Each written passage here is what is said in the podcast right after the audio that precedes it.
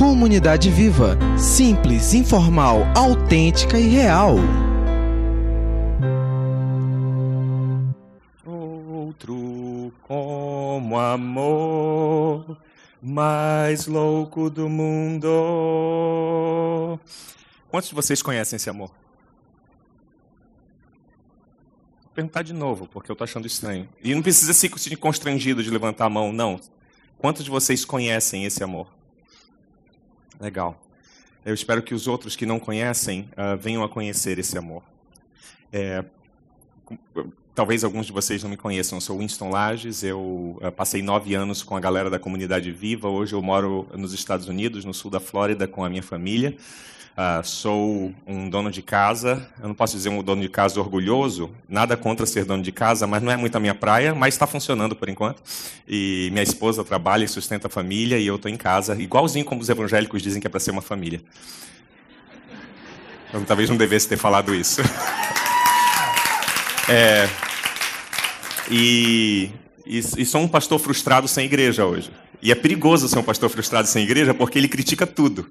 Então toda igreja que a gente visita é tipo, pô, não é comunidade viva, cara. Aí a Alessandra tem que puxar minha orelha e falar, é, não é, você deixou lá em Manaus. Aí eu, acabou, galera. É, mas vamos achar um, um chibata, cara. Vai ser muito bom que vão achar. Guimarães, que bom te ver, cara. Oramos muito por você. Glória a Deus pela sua vida e que você está restabelecido aqui, cara. Que bom, que bom mesmo. Muito feliz. É, Há cerca de, eu acho que é uma semana, quando eu viajo para o Brasil, não muda só uma hora. É, eu, às vezes, fico meio perdido de lembrar de onde eu estou. É como se a gente fosse para outra dimensão. Não sei se acontece isso com você quando você volta para casa, sabe? E, tipo, você entra naquela, naquela dimensão que parece que as coisas estão meio que nubladas, assim. Tipo um sonho. Eu me sinto assim em Manaus hoje. Mas há, há algumas semanas atrás, ou há uma semana atrás, aconteceu mais um atentado devastador, dessa vez na Califórnia, num bar. E 11 pessoas e mais o, o doente que atirou nos outros morreram. Poderiam ser mais pessoas. O cara estava com uh, uma, uma Glock com um, um pente estendido. Você entende disso mais que eu, né, André? E ele tinha, uh, se eu não me engano, 15 balas que ele podia usar. E ele usou só 11 ou acertou só 11, porque 11 morreram. E eu não quero falar a respeito desse atentado somente, eu quero falar a respeito de um cara que está, faltava dois meses, dois anos para ele se aposentar uh, do xerife do departamento de segurança daquela cidade. Enquanto todos os tiros estavam sendo disparados e todos estavam tentando buscar um local de segurança, se abaixando, se jogando no chão, gritando, correndo, a reação desse homem, com duas filhas em casa e uma esposa, foi instintivamente não correr dos tiros, mas para os tiros. E essa loucura foi tanta que ele correu para os tiros, chegou ao atirador, matou o atirador e morreu, porque ele levou três tiros. Talvez você diga, ele agiu simplesmente porque estava com adrenalina e, e, e foi. Eu acho que não. Eu acho que ele estava tão impregnado por anos e mais anos de viver essa vida de dar segurança aos outros, que ele nem pensou. Ele só fez, porque estava já no sangue já era o DNA dele. O DNA dele era que quando tudo vira caos, ele precisava fazer alguma coisa. Ele não podia correr ou se esconder, porque é responsabilidade dele fazer alguma coisa. Mas Winston, ele morreu. Deixou uma esposa e duas filhas. Eu vi entrevista com a esposa dele, que talvez você diga, era outra maluca. A esposa dele, dolorosa, em luto, afirmou: Esse era o meu marido.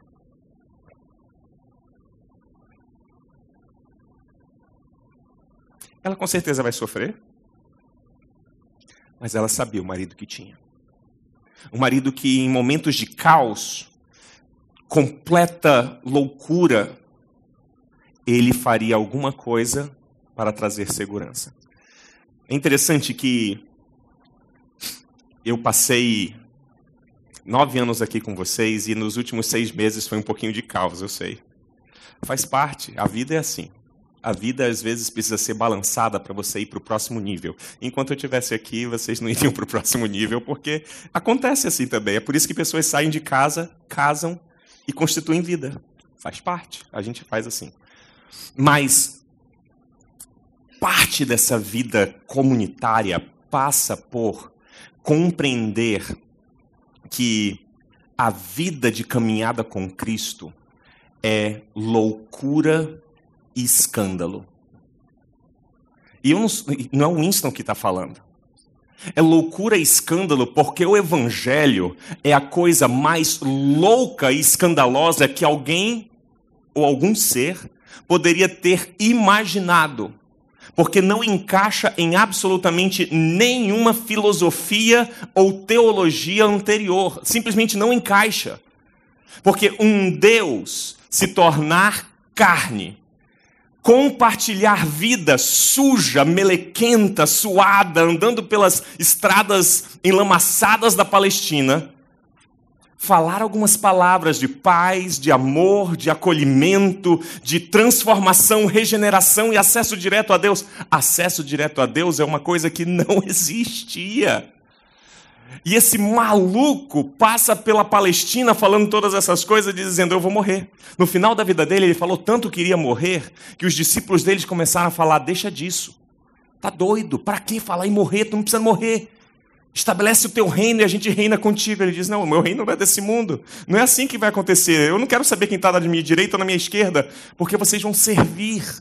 Quer dizer que a gente não vai derrotar os romanos? Não. Poder não combina com o meu reino louco e escandaloso. E combina um pouco com esse xerife que desarmado correu para o atirador e matou o atirador, se eu não me engano, com a arma do atirador. É doido assim. Eu não estou falando para você ser suicida, ir para uma zona vermelha da, de Manaus e começar a se colocar como alvo. Não.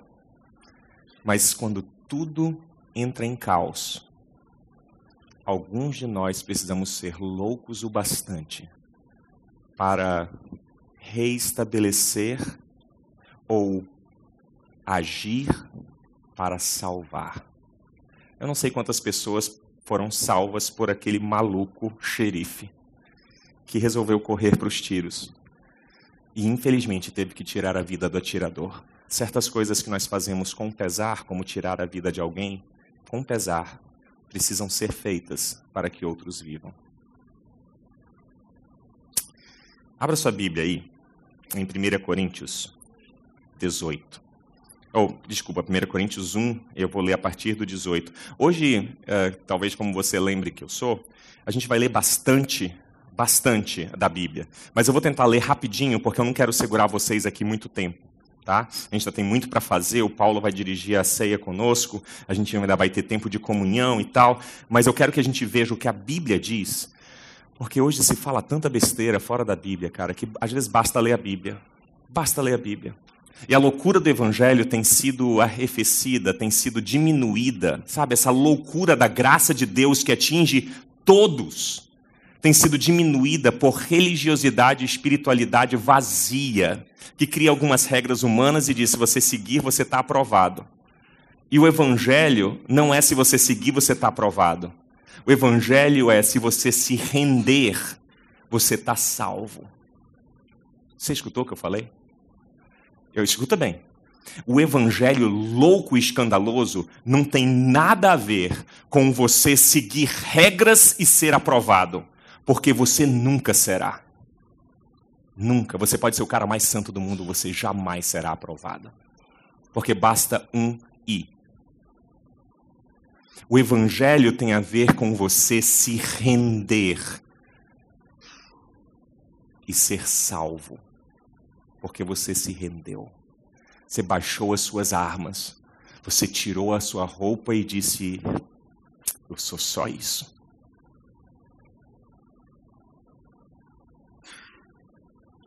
Olha a loucura que foi o evangelho, descrita por o apóstolo Paulo, que era mestre da lei, fariseu, judeu de gerações, e um dia disse que tudo que ele tinha aprendido na religião ele considerava esterco, esgoto, merda, comparada à glória e à loucura do evangelho.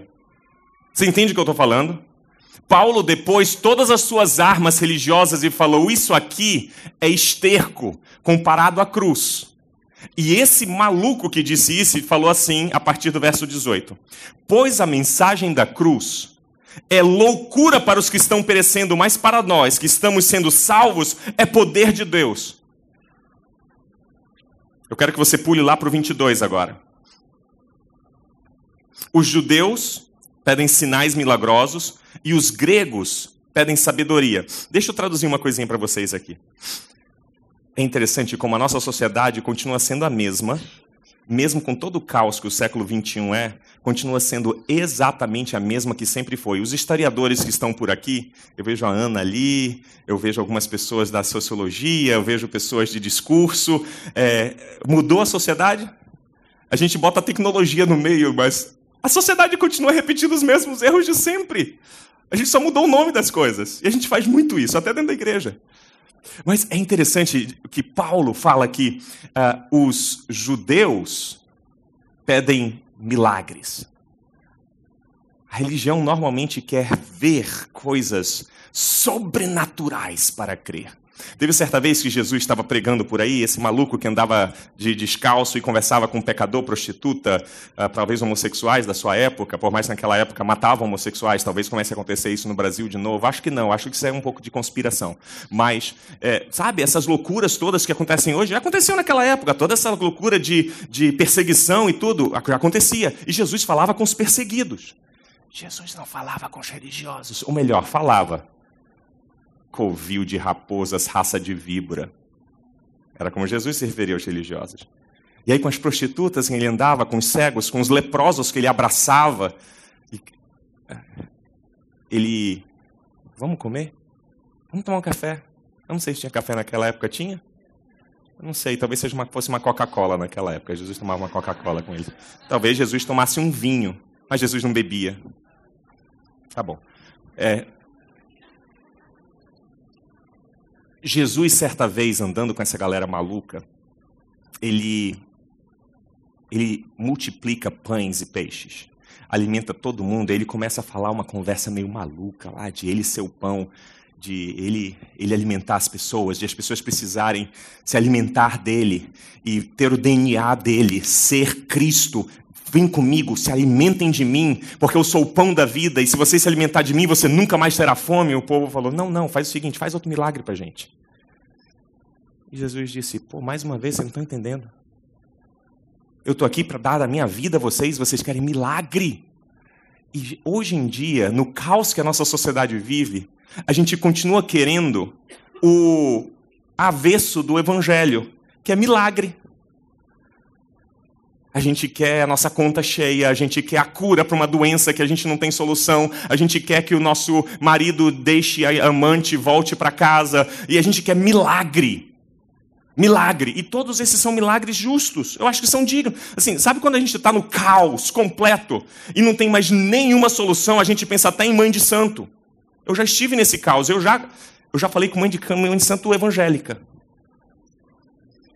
Tem mãe de santo evangélica, você sabe disso. A oração poderosa, ela orou por mim e eu e a Alessandra voltamos pela oração dessa pessoa. Estou sendo sarcástico. Tinha muita gente orando, inclusive eu, desesperado, Senhor, não sei mais o que fazer. E a Alessandra estava orando do outro lado, não sei mais o que fazer, o que é que a gente faz. Finalmente a gente falou um para o outro, a gente não sabe mais o que fazer. Vamos tentar fazer alguma coisa.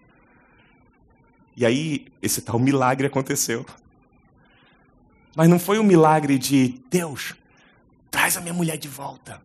Deus, traz o meu marido de volta. Deus, organiza o caos. Não.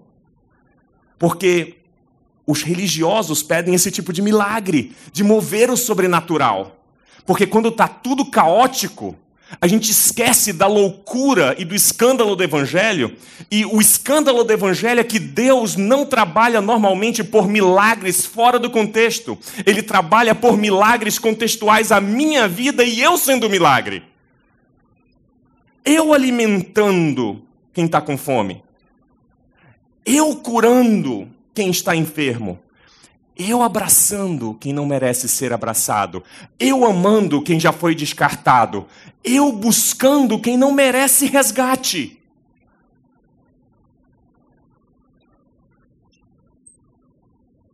O escândalo do Evangelho é que ele é o avesso da religião. Porque ele diz: para de tentar e se rende à cruz porque o teu caminho é a cruz. A rendição completa na cruz.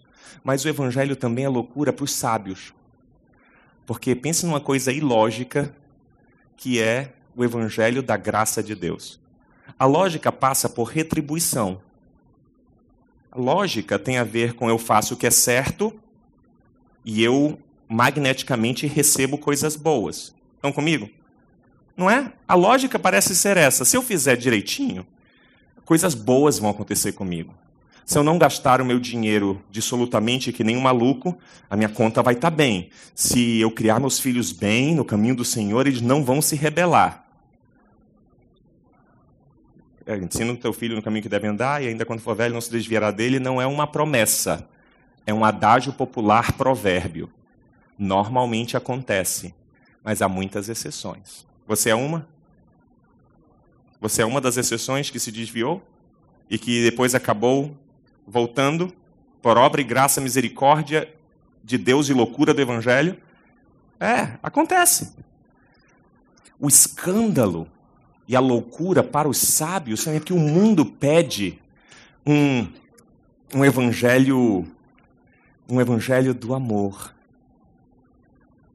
Não é? Os gregos querem ver os sábios, os filósofos, uh, e aí pense em Karnal e companhia, né? Os filósofos do nosso tempo é, go gostam da mensagem do amor de Cristo. E eu também gosto, porque a mensagem do amor de Cristo é, é amor. Eu acolho, eu, eu abraço, eu estou com, eu, eu tô com qualquer um e com todos, do atirador ao assassinado. Aí a gente senta junto, dá mão para o outro e cumbaiá. Porque o amor é lindo. Deus é amor, vamos nos amar. Essa falta amor no mundo. Ah, eu acho que no mundo falta amor, falta loucura, falta escândalo. No final das contas, falta o evangelho da graça de Deus. Sabe por quê? Porque esse cara que falou a respeito da loucura e do escândalo do evangelho, foi um cara que olhou para a religião, olhou para a filosofia e falou não e não. E disse: é uma terceira via. É a via de sacrifício próprio em favor da regeneração de outros. Eu vou derramar a minha vida como sacrifício por outros para que outros tenham vida. Não foi Jesus que falou isso. Sabe quem disse isso? Foi o cara que escreveu que o evangelho é loucura e escárnio. Eu vou derramar a minha vida. É, a, por muito tempo, depois de Lost e de 24 horas, eu declarei que eu nunca mais ia assistir uma série. Eu falei que eu não ia mais assistir série porque séries são frustrantes. Porque você tem certeza que o autor vai ser ah, cognitivamente capaz de escrever um final coerente e ele termina como terminaram Lost. Se você não assistiu, assista a série toda e seja frustrado como eu. Mas, há um certo tempo atrás, eu me senti um ET, porque todo mundo assiste série. E quando eu chegava nas rodinhas, principalmente lá nos Estados Unidos, estava todo mundo falando de, de Grey's Anatomy e de, e, e de, assim, aquele de cartas, House of Cards e tudo mais, e eu me sentindo um ET. Assim, poxa, eu não sei de nada disso. Aí eu resolvi assistir um, a série que eu achava que era mais louca, The Walking Dead. E eu sempre achei que a, a série The Walking Dead tinha a ver. Tu já analisaste o discurso do, do The Walking Dead? Não, não gosta. Eu sempre achei, Luiz, que, que a, a série The Walking Dead tinha a ver com zumbis. E não tem nada a ver com zumbi. Ah, quem, quem é aficionado por The Walking Dead? Entendi, entendi. The Walking Dead não tem nada a ver com zumbis. Sabe pizza que a massa é só uma desculpa para o que você colocar em cima?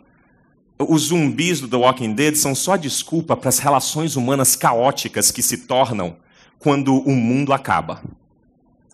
E, gente, o mundo já acabou faz tempo, você só não notou. Porque as relações caóticas continuam sendo. Exatamente. Se você olhar para o enredo das nove temporadas do Walking Dead, eu só assisti cinco até agora. É o enredo da raça humana. Quando o pirão é pouco, ou melhor, quando a farinha é pouca, o meu pirão primeiro. Só que existem alguns malucos no meio disso tudo. Existem alguns malucos no meio de The Walking Dead ou quando está alguém atirando, que em vez de matar pessoas para sobreviver, ele se arrisca até a morrer para salvar os outros. Porque o que é que acontece no The Walking Dead? Eu vou passar cinco minutinhos tentando te explicar. Prometo que eu vou tentar não ter nenhum spoiler aqui.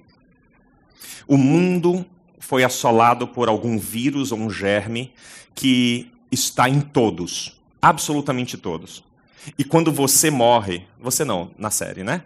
Fique tranquilo. Quando você morre, você passa algumas horas, talvez dois dias ou alguns minutos, e você volta, mas volta sem vida, somente com instintos básicos de sobrevivência. E você sai atrás de alimento, mesmo morto.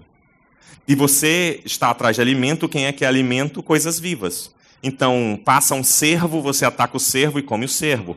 Passa um ser humano, você é um animal, você vai comer aquele ser humano. E você devora os seres humanos. Então tem muito sangue a série. Talvez os mais novinhos não, não precisem assistir. Mas o que acontece de pior é justamente a degeneração humana no meio do caos. Porque quando o caos está instalado e você precisa sobreviver, a gente começa a matar não somente os inimigos, os zumbis, mas a gente começa a se matar porque é diferente a gente começa a se achar melhor, porque na verdade eu e o meu grupo estamos juntos e nós já temos uma identidade. Eles e o outro grupo são diferentes, eles são uma ameaça. E o que é que eu faço com a ameaça? Eu destruo. E o outro grupo é para ser destruído. Só que, como sempre numa série, tem o mocinho, né?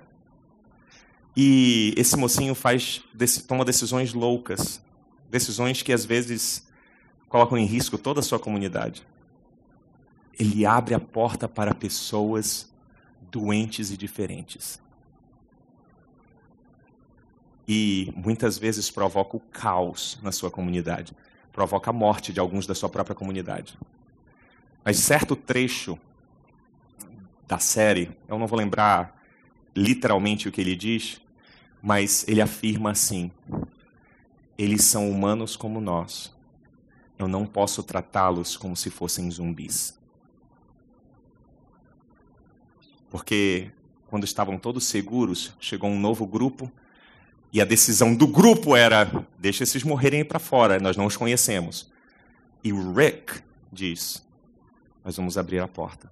Mas eles são uma ameaça, eles podem acabar com tudo que a gente tem aqui dentro. É um risco que nós precisaremos correr. Eu não estou aqui para falar do evangelho de The Walking Dead. Mas o amor mais louco do mundo, como vocês ouviram o grupo Tanlan cantar, é louco assim. Mas muitas vezes eu acredito que o amor mais louco do mundo é, é mal compreendido. Porque o amor louco mais louco do mundo é compreendido como um, um amor sem padrão. Um amor que não terá coragem de, em favor de uma multidão, correr para um assassino e, com dor no coração, cortar o pescoço do assassino para salvar não sei quantas vidas. Você entende que às vezes a nossa vã filosofia é um tanto quanto rasa a respeito de amor, porque às vezes nós achamos que o amor são ursinhos carinhosos pulando em nuvens, com um coraçãozinho na, no peito e dizendo: Yay! Não, isso, isso é uma caricatura do amor.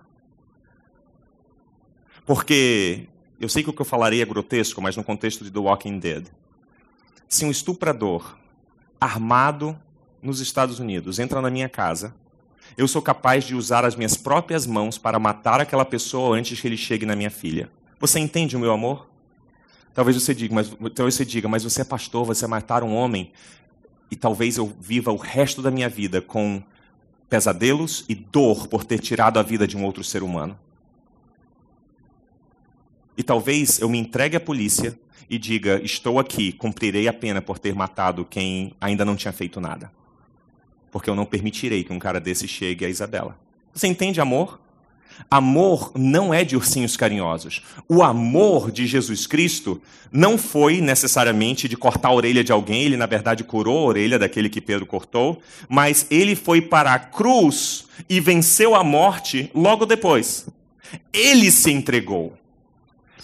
E nesse contexto, eu quero ler outro texto em Colossenses agora, que fala sobre essa loucura e esse escândalo do amor. Ali em Colossenses 6, 2, 6. Em Colossenses 2, 6, Paulo também, ainda escrevendo para uma outra igreja, fala assim: é um texto bem longo, a gente vai ler 2 e depois 3. Olha o que diz Colossenses 2. E fala a respeito dessa loucura de parar de colocar uh, uh, cercas, muros, paredes intransponíveis para pessoas que talvez uh, baguncem quem nós somos. Olha como ele diz. Portanto, Colossenses 2,6. Portanto, assim como vocês receberam Cristo Jesus, o Senhor, continuem a viver nele, enraizados e edificados nele, firmados na fé, como foram ensinados, transbordando de gratidão. Pausa. Parece que o nosso padrão não é o amor que falam por aí na filosofia. O nosso padrão é Cristo. Dá para entender isso? Dá? Dá? Tá. O nosso padrão de amor, de vida, de conduta, de tudo é Cristo. Então, antes de eu entrar no que mais eu vou falar, eu preciso abrir esse parêntese. Você não é o padrão.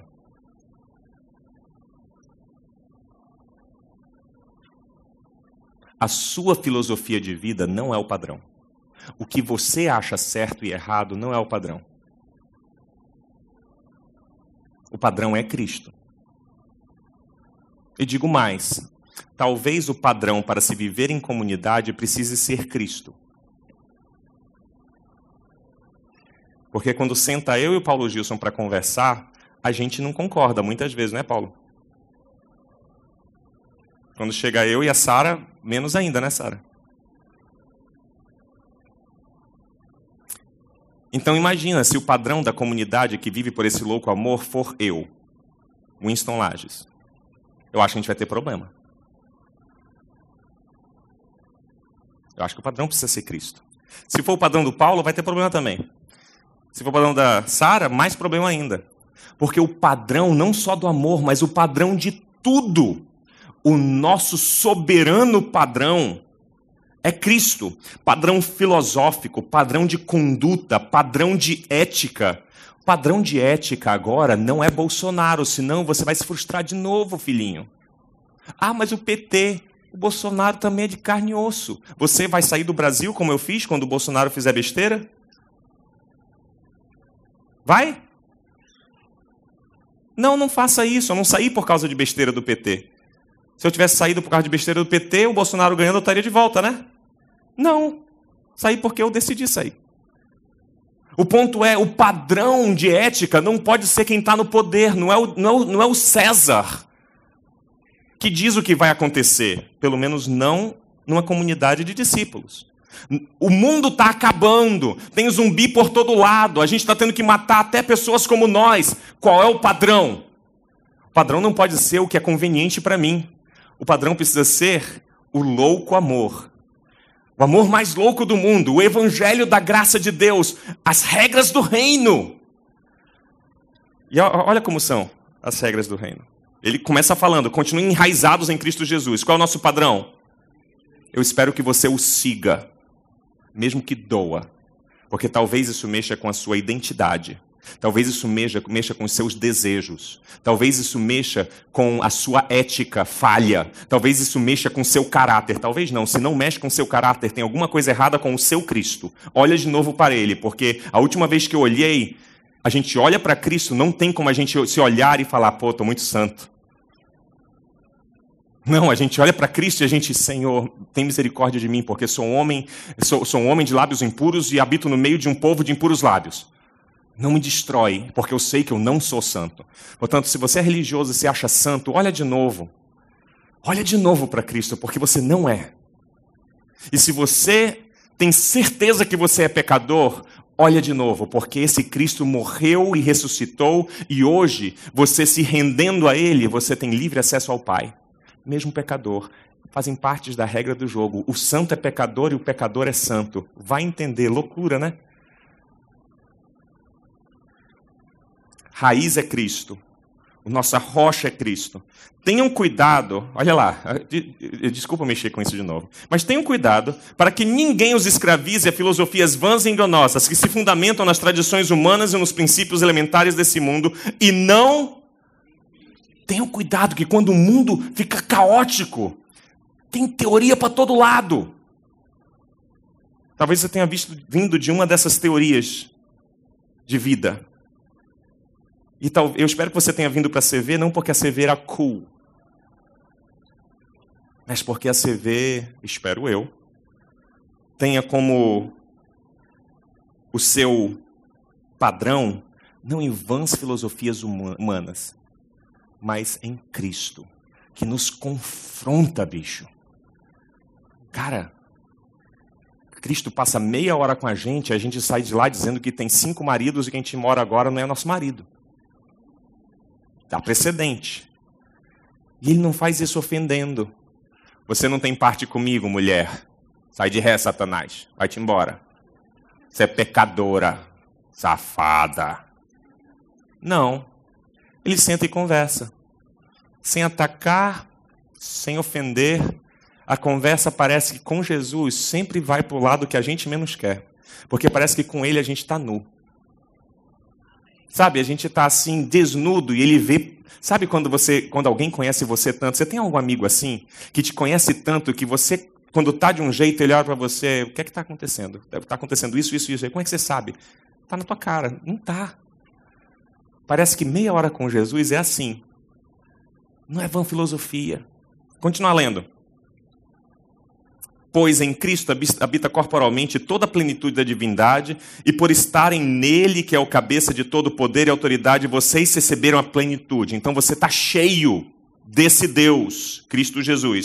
Nele também foram circuncidados, não com uma circuncisão feita por mãos humanas, mas a circuncisão, circuncisão feita por Cristo, que é o despojar do corpo da carne. Deixa eu só traduzir isso rapidinho, eu não vou explicar tudo, eu não tenho tempo para isso hoje. Mas o que ele está falando é: você em Cristo, você é parte do corpo dele. Se você está em Cristo. Lembra de um texto também do apóstolo Paulo que diz: Se você está em Cristo, Nova criatura é. Há coisas velhas já passaram, eis-se tudo se fez novo. Quer dizer que muda as coisas com Cristo. Ah, Winston, mas eu estou há 30 anos com Cristo e não senti mudar nada. Olha mais. Lembra de milagre que eu comecei essa palestra falando? A gente quer milagre ou quer filosofia? A gente só não quer arrancar um olho, a gente só não quer dar a cara a tapa, a gente só não quer se despir e dizer eu preciso de ajuda, porque eu não consigo. Eu sou pior do que vocês pensam.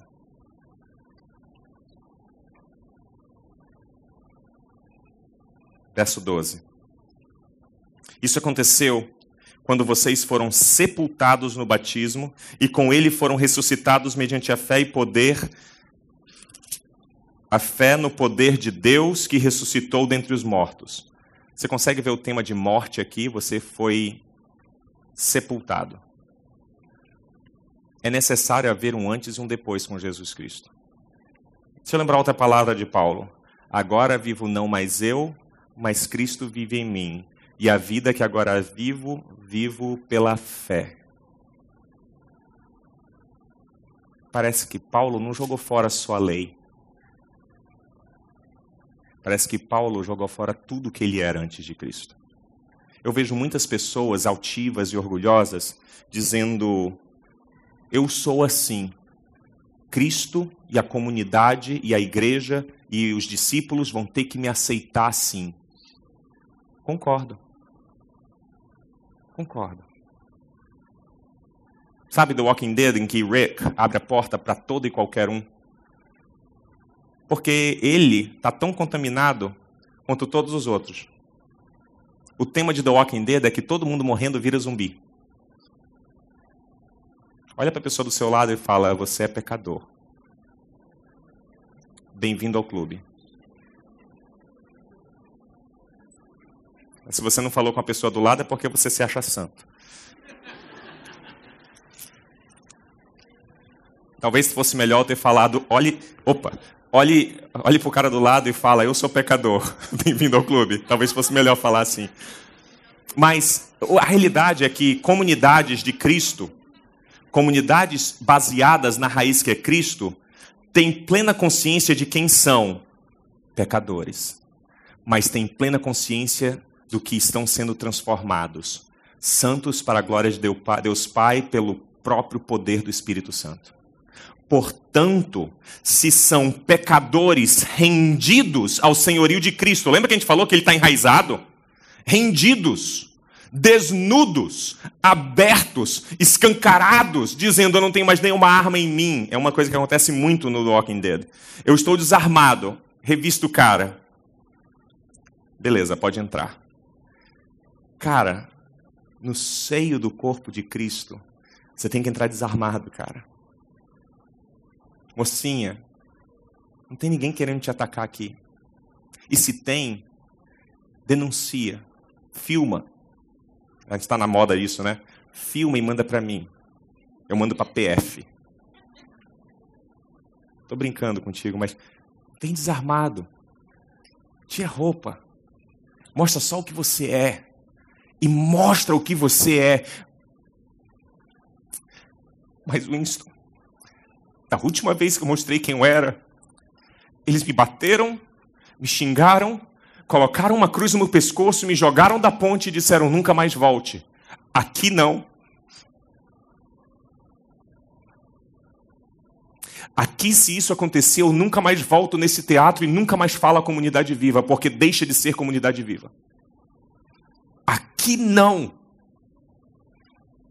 Aqui, se um pecador tira a roupa e diz: Eu sou pecador, inveterado, digno da condenação que Deus tem para mim.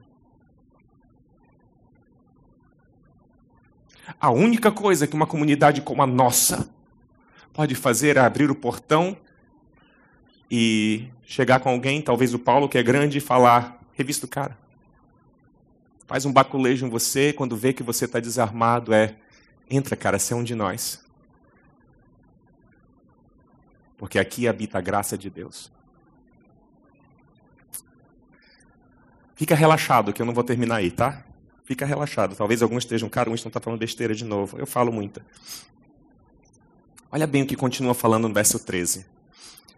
Quando vocês estavam mortos em pecados e na incircuncisão da sua carne, existe pecado, tá, gente? Existe. O mundo pode dizer que não. É, cara, aceita que você é assim mesmo, faz isso, você é corrupto, você é safado, você é adúltero, você é isso. É assim mesmo, cara, aceita que dói menos. Mentira. O nome disso é pecado. Deus não quer. Deus quer a regeneração, a tua recriação, você ser outra pessoa. Está entendendo o que é isso? Há esperança. Olha para a pessoa do seu lado e fala: há esperança. Porque tem esperança, pô. Tem. Você não precisa simplesmente aceitar quem você é.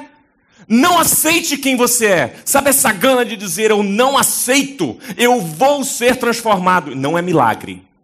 Eu não, eu não, eu, desculpa falar de novo a respeito dos meus irmãos gays. Eu não creio em cura gay. Se você crê em cura gay, eu gostaria que a gente tomasse um café algum dia. Paga minha passagem, eu tomo café contigo o dia inteiro. Porque eu quero te convencer que não existe cura gay, porque eu não, eu não, eu não creio em cura de alcoólatra, pô. Eu não creio em cura. Você crê em cura de alcoólatra? Eu quero, eu quero te apresentar três pessoas, aí a gente conversa sobre cura de alcoolismo. Eu conheço pessoas que beberam a vida inteira e decidiram não beber mais e cada dia é um dia. Assim como eu não creio em cura de adúltero.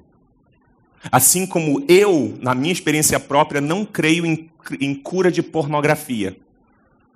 Todo dia um dia, luta. Luta.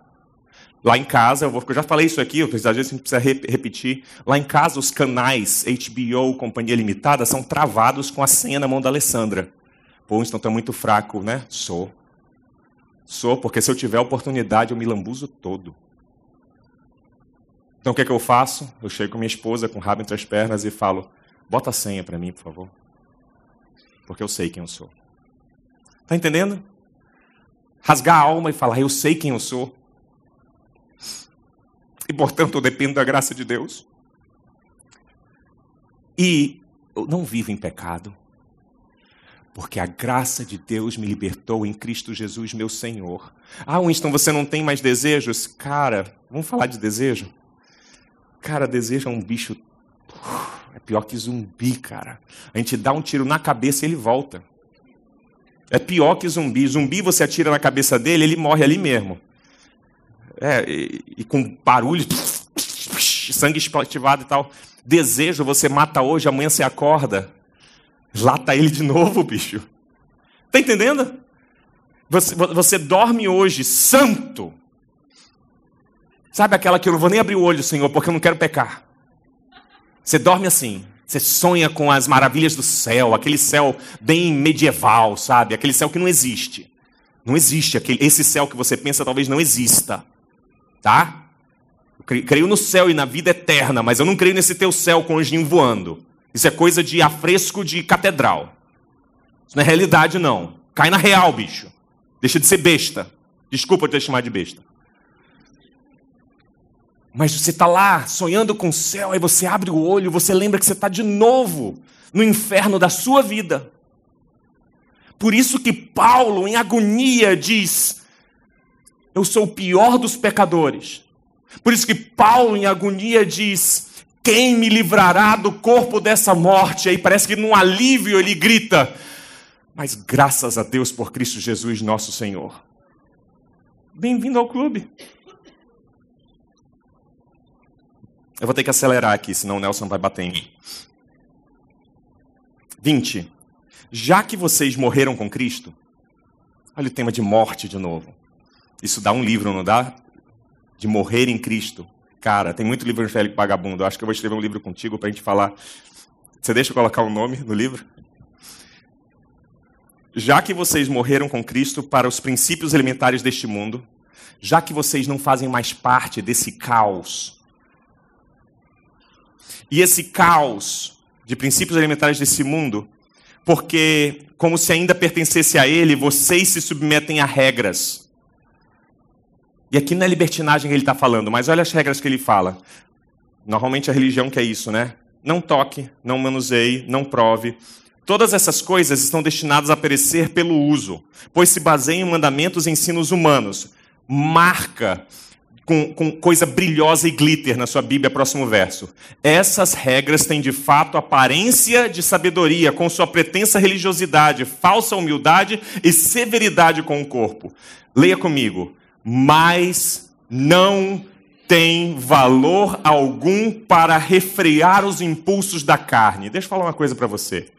Regra é muito bom para controlar o caos da raça humana. Eu sou a favor de lei, eu não gosto de anarquia. Eu gosto de lei, porque eu quero poder andar pela rua e não ser assassinado.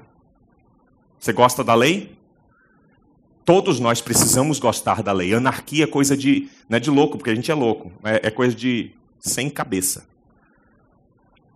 Mas regra te condiciona, mas não muda quem você é. Já parou para pensar nisso? Igreja cheia de regrinha. Chegam jovenzinhos na época da puberdade, ninguém transa com ninguém. É, ninguém publica. Mas as estatísticas do Barna Group continuam detectando que mais de 70% dos nossos jovens entre 12 e 17 anos têm vida sexual ativa. Não, mas isso não acontece na nossa igreja. Aqui na comunidade viva, ninguém transa com ninguém, só casados. E uma vez por semana. Para não pecar. E só héteros. Héteros casados são os que transam.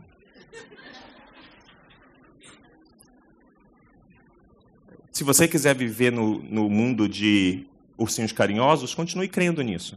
Porque as regras não têm poder de refrear os impulsos da carne. Lembra disso. Não, a gente precisa instituir regra para que as pessoas não venham mais a pecar. Tentaram isso dois mil anos atrás e Cristo veio dizendo: Isso aí não funciona, gente. Eu tenho que morrer na cruz para que você tenha esperança, mesmo sendo pecador, porque eu venci o mundo. Não funciona. O que funciona é isso aqui. Lê três comigo. Abre tua Bíblia, cara. A Bíblia não serve para pegar poeira. Se vocês lessem a Bíblia, provavelmente vocês não fariam nem falariam tanta besteira quanto às vezes falam. E não é regra, não. Ler Bíblia, meditar na palavra, não é lei. É necessidade, porque senão a gente fala besteira. Três, para acabar. O grupo de adoração pode vir, eu não vou fazer aquele final, não. Portanto, já que, já que é um problema. Porque ele presume que você morreu. A presunção é que você morreu em Cristo e foi sepultado com ele. E que você não vive mais aquela vida anterior à sua morte. Já que vocês ressuscitaram com Cristo, ressurreição é nova vida. Você não nasceu para ser zumbi. Você não morreu e depois de alguns minutos voltou e quer comer a cabeça de alguém. Não, não, não. Você foi ressuscitado em novidade de vida. Eu não estou falando nada de evangeliquez aqui, não. Estou falando Bíblia, porque é isso que a Bíblia diz. A gente acabou de falar que Paulo diz que agora vivo não mais eu, mas Cristo vive em mim. Agora já não sou mais eu quem vivo, mas Cristo vive em mim. Portanto, morremos em Cristo e fomos ressuscitados com Ele. Olha como ele continua. Ele acabou de negar a lei. Você que está comigo? No 2, no final do 2, ele disse: essas leis, esses negócios de regra, não têm poder de refrear os impulsos da carne. Lei está falida na nascença. Mas vocês ressuscitaram com Cristo, portanto, procurem as coisas do alto, onde Cristo está sentado. Mantenham o pensamento nas coisas do alto e não nas coisas terrenas, pois vocês morreram e agora a sua vida está escondida com Cristo em Deus. Quando Cristo, que é a sua vida, for manifestado, então vocês também serão manifestados em glória. Assim, façam morrer tudo que pertence à natureza terrena de vocês, imoralidade sexual, impureza, paixão, desejos maus e ganância, que é idolatria. E por causa dessas coisas que vem a ira de Deus, é por causa dessas coisas que vem a ira de Deus sobre que vivem em desobediência, as quais vocês praticaram no passado, quando costumavam viver nelas. Mas agora abandonem todas essas coisas ira, indignação, maldade, maledicência, linguagem indecente ao falar. Não mintam uns aos outros, visto que vocês já se despiram do velho homem com suas práticas e se revestiram do novo, o qual está sendo renovado em conhecimento à imagem do seu Criador. Nessa nova vida já não há diferença entre grego e judeu. Isso é um escândalo. Porque o judeu é o povo de Israel, judeu é o povo de Deus. Grego, grego nasceu para ir para o inferno. E Paulo afirma que por causa de Cristo nessa nova vida não há mais diferença entre grego e judeu. Talvez você precise colocar os santos e aqueles que hoje na nossa cultura nós consideramos que nasceram para ir para o inferno. Circuncidado e incircunciso, bárbaro e cita, ele está fazendo dicotomias aqui de pessoas avessas à cultura romana também, de que eram os salvos pela religião romana. Escravo ou livre, mas Cristo é tudo em todos.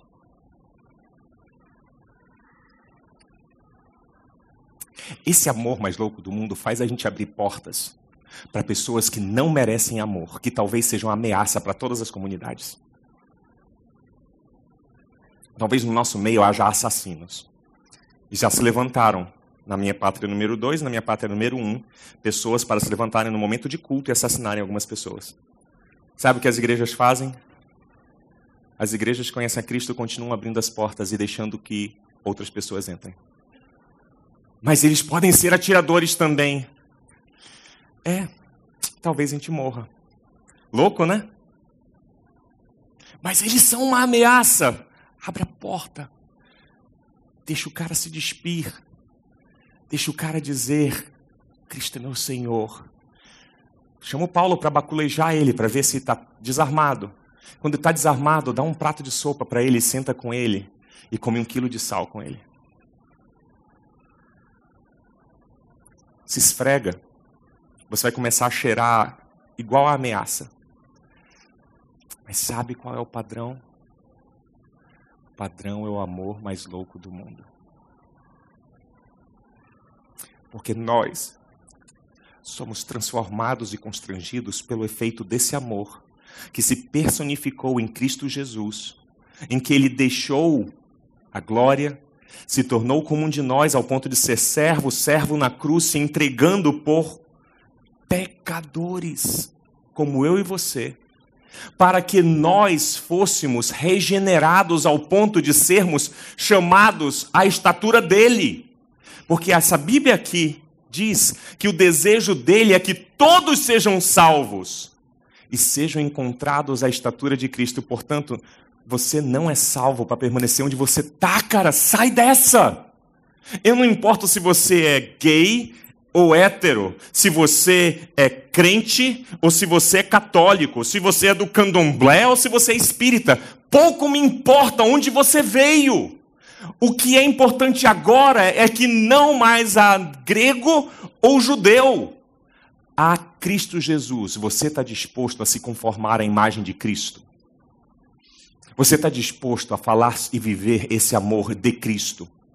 Você está disposto a talvez se sacrificar por pessoas que não merecem o seu sacrifício, mas que precisam conhecer esse amor de Cristo? Para que também venham a tomar uma decisão. Se despirem e se renderem aos pés da cruz.